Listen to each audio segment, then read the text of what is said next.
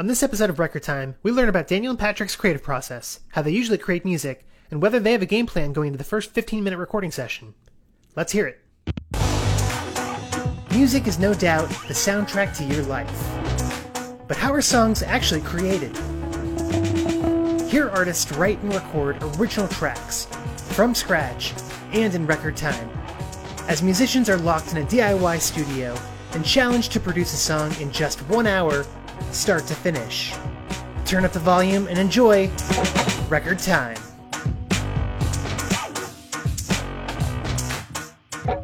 The actual challenge itself, the, the one hour committing to creating something from scratch, what, what did you have in mind as you were embarking on this whole challenge in the first place? I think we definitely knew it was going to be hard. Um, I think we thought it was going to be hard for the wrong reasons, though. I think we went into it thinking it was going to be easy to come up with an idea and hard to actually do the technical parts. But I think the the hardest part ended up just not knowing where to start with it and like having a ton of false starts and then trying trying stuff that just didn't really work and then not having time to uh to really like rework them in the hour. But Yeah, I think if we had gone in with an idea or been given an idea, even just like here's this riff, make a song out of it, I think that would have been a lot easier. and it was it was definitely the first 10 or 15 minutes that proved to be the hardest for sure. And i think you can see that just by looking at our faces. Yeah i didn't i didn't think we were gonna be able to finish in those first like 15 minutes. I, I thought it was pretty hopeless. There was a lot of experimentation and trying things out. the whole experience definitely made me think about sort of how i write songs. And i would not consider myself like a songwriter i don't think that's my forte but i realized that like it's very spontaneous for me of just sort of like here sit down write a song. That's not something i'm good at which um, i knew that going into it but definitely the whole experience proved that to be true.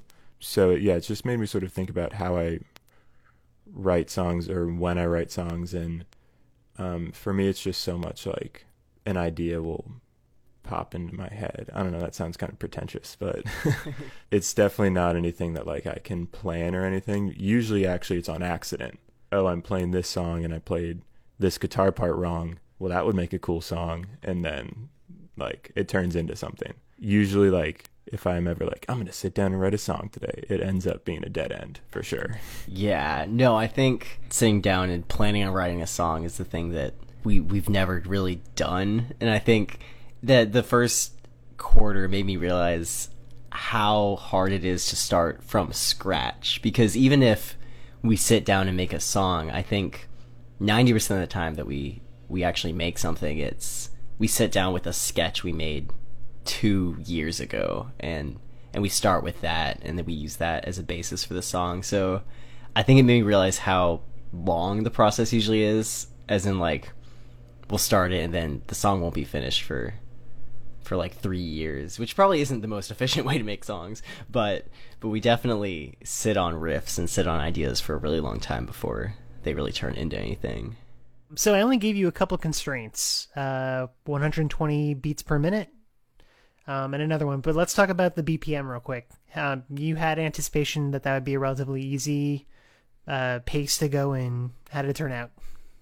I mean, it's pretty standard, so my thought was like whatever we come up with it whatever we come up with we can make it work but then i think there was there was one there was one idea that i played that just did not work at 120 Yeah, Um, I think um, 120 is like the standard Ableton.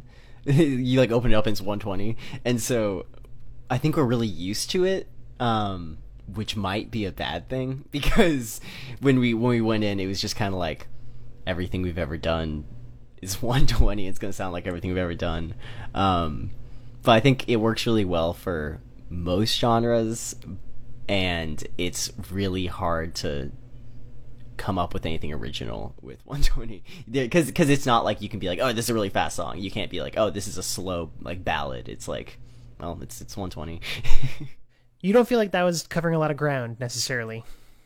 i don't because it was we were just really all over the place that was definitely just insane that first 15 minutes i already had that riff down so I don't know. I feel like I kind of cheated a little bit um, because I had listened to it before, or I had um, come up with it before. And that's again just, I think I said that in one of the interviews on the day. Just, it's very hard to just like make something come to you. You know, it just, that just, that uh, riff randomly happened. And I actually, I do want to point out, it sounds a lot. I think I said on the day, like, it sounds like something I couldn't figure out what it was. And I figured out what it was. Uh, what is it?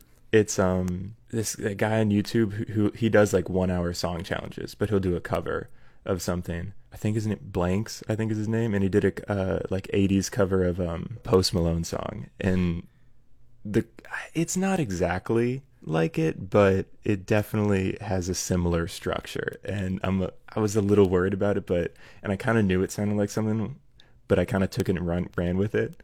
And so for the past few months, I've sort of been trying to not make it sound like that. Um, and I've had about three or four different renditions of the song and like different DAWs and different sounds and using different instruments. So that's kind of my, uh, that's what I'm going for is to not sound like that song. You know, I want to I want to know a little bit more about that process right there that you have got different versions of builds of what the song could be. It's not just a linear process sometimes where you, the song starts and ends and you've got a finished product, but you kind of workshop, you know, maybe I do this, maybe maybe this is has a disco beat or some sort of like EDM kind of beat to it. We talked about it again on that day of just how so much of songwriting and producing is about sounds and just finding the right sound so that can sort of differ depending on what DAW you're using. Like I primarily work in Logic, which has a lot of presets, um, and so you can kind of just like go through, click on a sound, and oh, I like that guitar sound. That's what we were doing that day.